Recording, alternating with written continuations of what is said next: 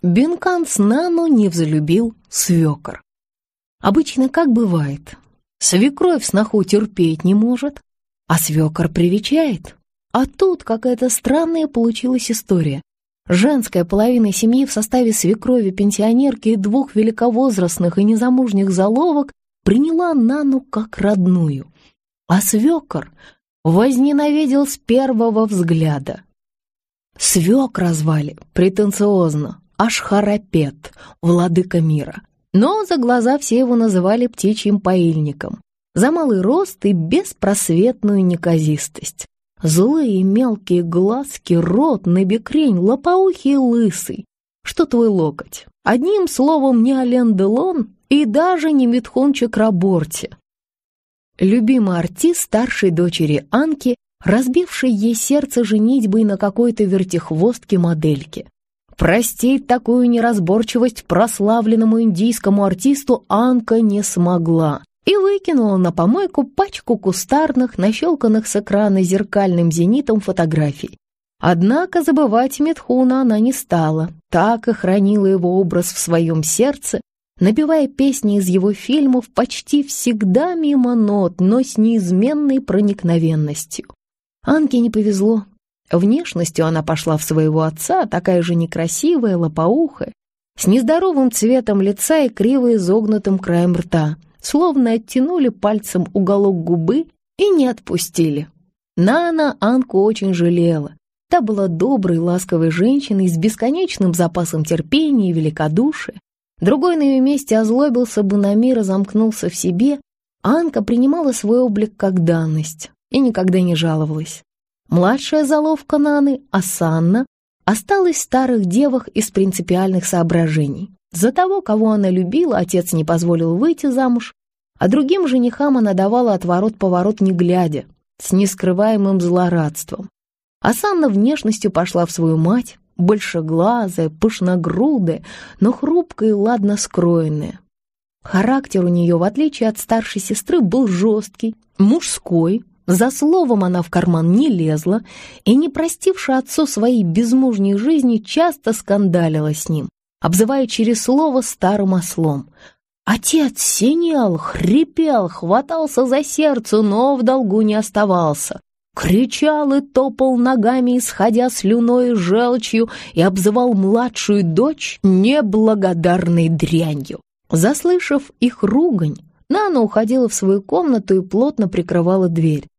Несмотря на нелюбовь свекра, она его очень жалела. Ведь не для человека пытки страшнее, чем презрение собственного ребенка. Каро, муж Наны, был младшим, долгожданным ребенком. Когда он родился, Анке было 18, а Асане 15. Вторые роды у свекрови случились очень сложными, потому вердикт врачей надежды на новую беременность не оставлял. Но прошло 14 лет, и свекровь не иначе как чудом понесла, а в положенный срок разрешилась здоровым, хорошеньким, кореглазым мальчиком. Птичий поильник на радостях закатил большой пир, на котором гуляла чуть ли не вся деревня. Неприглашенными остались лишь родственники Наны, с которыми он на протяжении всей жизни с упоением скандалил. Причиной вражды стала история полуторавековой давности. Однажды прапрабабка Наны известная на всю округу знахарка и колдунья, сглазила домашнюю живность прабабки птичьего поильника. Живность от ее сглаза сдохла, а козел прабабки сошел с ума и убежал за перевал, где среди неприступных горных вершин и провел остаток жизни в статусе свободного горного аксакала. Вражда между семьями тогда разгорелась нешуточная. Однажды дед птичьего поильника даже был застукан за попыткой поджечь дом знахарки. Но дело до суда не дошло. Прапрабабка Наны великодушно его простила и отпустила в освояси. Никто из деревенских не знал причины сглаза. Знахарка слыла женщиной справедливой и безлобной, но ходили слухи, что прабабка птичьего поильника сама напросилась, подсыпав в корм коней знахарки крестовник, и чемерицу, от которых, как известно, животные умирают в тяжелых мучениях. Правды, спустя почти 150 лет никто бы не рассказал, но неприязнь между семьями так и осталась. Притом подпитывалась она исключительно злопамятностью птичьего поильника, не упускавшего возможности при любом случае припомнить родственникам Нана о недостойном поведении их прабабки. Родственники крутили пальцем у виска и на всякий случай держались от птичьего поильника на расстоянии, считая его сумасшедшим. Нана узнала о вражде уже после знакомства с Каро. Ее родители, получив повышение по службе, переехали в райцентр и давно забыли об этой истории. Вспомнили они, когда сообразили, кого их дочь определила себе в женихи. Впрочем, отнеслись они к ее выбору благосклонно, отец даже обрадовался, мало ли, вдруг эта свадьба станет счастливой возможностью навсегда покончить с нелепой неприязнью между потомками двух неуступчивых старух. Познакомились Каро с Наной в городе. Оба жили в общежитии, учились в университете. Она на биолога, он на экономиста. Любовь случилась не сразу.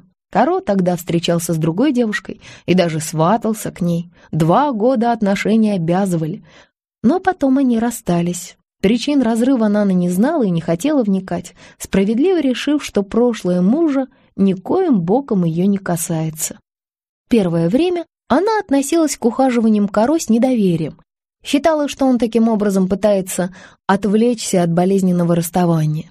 Ей недавно исполнилось 23, и позволить себе пустые необременительные отношения она не могла. Пятый курс, взрослая жизнь, пора замуж и создавать семью. Если у Корою были намерения развлечься, они улетучились, напоровшись на холодное безразличие Наны. Задетый неприступностью девушки, он загорелся желанием все непременно заполучить ее и удвоил натиск. То в кино пригласит, то пирожков с повидлом из студенческой столовой притащит, то побитый букет гвоздик преподнесет. До того жухлый, хоть немедленно выкидывай. Нана относилась к бюджетным ухаживаниям кавалера с пониманием. Студенческая жизнь к шику и роскоши не располагала.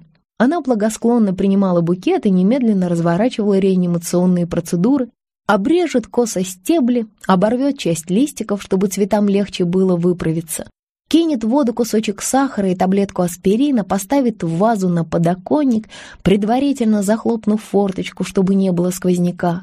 К утру гвоздики оживали, расправляли лепестки и наполняли комнату неожиданно резким сладковатым ароматом. Словно на кладбище проснулась. Морщила нос соседка Нана, распахивая настежь окно. Красные гвоздики были самым ходовым товаром. Именно с такими было принято посещать могилы. Из-за печальной популярности они стоили сущие копейки и пользовались большим спросом у стесненных в средствах молодых людей. К вящему недовольству соседки Наны сладковатый гвоздичный аромат из комнаты не выветривался. Ведь к тому времени, когда увидал один букет, Каро приносил новый. Нана крепилась, крепилась, а потом, растроганный упорством кавалера, все-таки сменила глухую оборону на милость.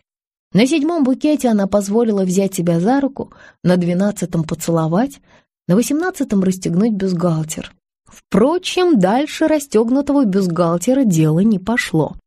Торопиться с интимом она не собиралась, с нее достаточно было неудачного романа с первым молодым человеком, неумехой и дегенератом, искренне верившим в свою неотразимость и считавшим, что женщина и оргазм понятия несовместимые, а зачастую даже взаимоисключающие. Нана рассталась с ним после трех лет бездарных отношений, раздраженная на себя за то, что угробила немалый отрезок жизни на безуспешные попытки воспитать из самовлюбленного идиота – нормального мужчину. Других молодых людей в ее жизни не случалось не потому, что ею не интересовались. Как раз наоборот. Вниманием мужчин она была не обделена, а из-за смотрительности. Если уж полюбить, то с далеко идущими планами. Спустя полгода Нана была уверена, что Каро именно тот мужчина, который ей нужен. Она не смогла бы объяснить, чем ее взял этот хлипкий очкарик сильно проигрывающий ее любимому типу рослых, крепко сбитых и властных мужчин. Уже потом, узнав его поближе, она поняла, что невзрачное телосложение скорее обманный маневр, скрывающий за собой несгибаемый стальной нрав и удивительную мужскую харизму. Стоило Каро прикоснуться к ней, и она таяла, словно воск.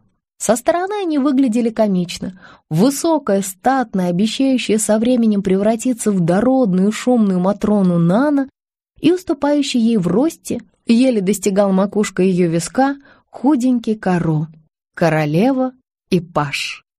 На деле все обстояло наоборот. Она была мягкой и податливой, всегда готовой первой идти на уступки, а он унаследовал резкий, упертый, к счастью, изрядно разбавленный любовью и лаской матери и старших сестер нрав отца. К концу пятого курса молодые люди объявили о намерении пожениться, и если родители невесты и женская половина семьи жениха отнеслась к их решению с воодушевлением, то птичий поильник чуть концы не отдал, узнав, кому приходится роднёй его будущая сноха. Запретить сыну жениться на Нане он не мог. Побоялся испортить с ним отношения, как испортил их с младшей дочерью. Но, конечно же, он сделал все от себя зависящее, чтобы переубедить сына. Впрочем, тщетно. Свадьбу сыграли в конце октября. Это было первое торжество, где за одним большим столом собрались все жители деревни. И если бы не страдальческая мина птичьего поильника, навесив на лицо скорбное выражение, он сидел в углу, есть и пить отказывался, а когда пришло время ритуального рукопожатия сватов, оказалось, что он куда-то запропастился. Впрочем, никого его исчезновение не расстроило, и люди даже вздохнули с облегчением и гулять стали с удвоенным рвением. Так вот, если бы не кислая мина свекра Наны, можно было бы считать, что торжество удалось на славу. Птичий поильник, наблюдавший дальнейшие действия из окна своей комнаты, был вынужден по причине нежелания показываться на глаза публики страдать от спазмов переполненного мочевого пузыря. В нужник удалось бегать почти на рассвете, когда женщины, убрав со столов и перемыв посуду, погнали по домам своих пьяных мужей и осоловелых от обильной еды впечатлений детей. Оскорбленный всеобщим безразличием, дочери к нему не заглянули, молодожены заперлись в своей спальне, а жена, укладываясь в постель, даже не поинтересовалась, как он себя чувствует. Птичий поильник сходил в туалет, далее, давясь от спешки, поел остывший хашламы, выгребая ее из кастрюли половником. Черпало половника было неудобным, плоским и широким, потому хашлама стекала по подбородку чуть ли не за пазуху. Пришлось держать ладонь ковшиком, словно ребенку, который только-только научился пить из чашки. Наевшись и опрокинув стопочку тутовки, Обуреваемый негодованием, птичий поильник за каким-то чертом прокрался на цыпочках к спальне молодых и припал к двери ухом. Звуки, которые оттуда раздавались, ввергли его в глубочайшее уныние. Мало того, что скорого развода они не предвещали, так еще ударили по-мужскому, судя по их откровенной, бесстыжей сладострастности. Ничего подобного он в своей жизни не вытворял, и ему не вытворяли. «Как есть ведьма!» — решил птичий поильник и пошел с горя спать. «Где был?» — спросила сквозь сон жена. «Отлить ходил», — колко отозвался он, и, убежденный в том, что она его не слышит, в сердцах добавил. «Всю жизнь просил хотя бы лечь по-другому, а она только и толдычила. Он перешел на фальцет, передразнивая звонкий голос жены. «Не принято, не по-людски, нельзя!» «Не начинай опять!» — пробормотала жена и повернулась на другой бок. Птичий поильник фыркнул и притих. Над деревней, взрезая утренний воздух пестрыми лентами, взвился победный крик петухов, знатных гаремщиков. «Цухруху! Цухруху!» «Захрмар вам!» Ругательство от захримар — змеиный яд. Успел подумать птичий поильник перед тем, как провалился в сон. Нана забеременела сразу после свадьбы и к лету обзавелась воинственно торчащим строго вперед кругленьким животом. «Мальчик будет!» Постановила свекровь. «По народным приметам, если живот высокий и яблочком, то рождается мальчик, а если низкий грушей, то девочка». Нана, будучи дипломированным биологом, к народным приметам относилась с иронией, но для себя решила, что родит мальчика, потому купила несколько мотков голубой шерсти и связала прихорошенький костюмчик, брючки, жакет на смешных пуговичках и шапку с тремя помпонами. Анка, напевая себе под нос песни Митхуна Чакраборти, подрубала пеленки, а Асана, не прерывая разборок с отцом, спустила с чердака старую деревянную люльку, заново ее покрасила и обшила веселым ситцем. Бабье царство, согретое ожиданием малыша, купалось в волнах счастья. Прибавлению в семейству радовался и птичий поильник, но непримиримого отношения к невестке на милость он так и не сменил. С того дня, как Нана переступила порог его дома, он ее упорно игнорировал, не отвечал на вопросы, не здоровался, делал вид, что ее просто не существует. Если Нана ставила перед ним тарелку с горячим супом, он перед тем, как взяться за ложку, демонстративно ту тарелку осенял крестным знаменем. Проглаженные невесткой сорочки тщательно вытряхивал на веранде, и скрупулезно мыл руки каждый раз, когда случайно прикасался к какой-нибудь ее вещи. Нана, будущей девушкой не по годам мудрой, к закидонам свекра относилась юмором, старалась не реагировать, иногда только не сдержавшись хмыкнет или плечами пожмет. Жена и дочери птичьего поильника сначала скандалили с ним, потом перестали. Нравится выставлять себя дураком, и пусть. А вот Каро неприязненное отношение родителя к жене сильно задевало. Он много раз пытался поговорить с отцом, просил и увещевал, но все без толку. Тот был непреклонен. «Ведьма! И все!» «Ну и хрен с тобой!» — крикнул в сердцах Каро и вышел, оглушительно хлопнув дверью. Больше разговоров с отцом о Нане он не заводил и заметно убавил общение с ним. Подвергнувшись обструкции, птичий поильник откровенно страдал. Привычный к роли падишаха и владыки, он теперь был на вторых ролях. Отныне вся жизнь вертелась вокруг беременной Наны. Если раньше первая клубника с грядки подавалась ему, то теперь она, щедро политая сгущенкой, проплывала мимо его носа в покое ненавистной невестки. Если самый сочный кусочек деревенского жаркого жена прежде подкладывала в его тарелку, то теперь он доставался невестке, потому что беременным все самое лучшее. Нана смущалась, отнекивалась и протестовала, но свекровь ласково шикала на нее. «Это не тебе, а дитю». Птичий поильник протестом невестки не верил и считал ее поведение хитро продуманной игрой, Прикинувшись кроткой овечкой, она умело окрутила всех и увела у него не только сына и дочерей, но даже жену, которая всю жизнь ему в рот заглядывала. Находиться в доме, где из соратников остались старое скрипучее кресло-качалка и допотопный Виллис, помнящий хозяина еще молодцеватым и самоуверенным молодчиком, было выше его сил. И птичий поильник завел себе привычку ходить на рыбалку. Новое занятие отвлекало от горестных дум, но удовлетворения не приносило. Речная рыба, охотно клюющая у других, упорно воротила морду от любовно подобранной наживки. «Сговорились они все, что ли?» Бухтел он себе под нос, возвращаясь с пустыми руками домой. «А где Моби Дик?»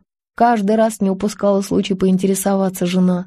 «Где надо?» — отрезал птичий поильник. Сон к нему теперь редко шел. Промаявшись полночи в постели, он вынужден был часами сидеть на прохладной веранде, вороша думы. Из распахнутого окна комнаты молодых долетали громкие вздохи, заглушавшие даже пение сверчков. «Уймутся они когда-нибудь или так и будут до утра корячиться!» — раздражался птичий поильник. Не сказать, что в 73-летнем возрасте у него были какие-то позывы, но память иногда, в последнее время, как назло, особенно часто вытаскивала из своего бездонного рукава счастливые воспоминания о былых наслаждениях. И сердце сдавливала туманная тоска.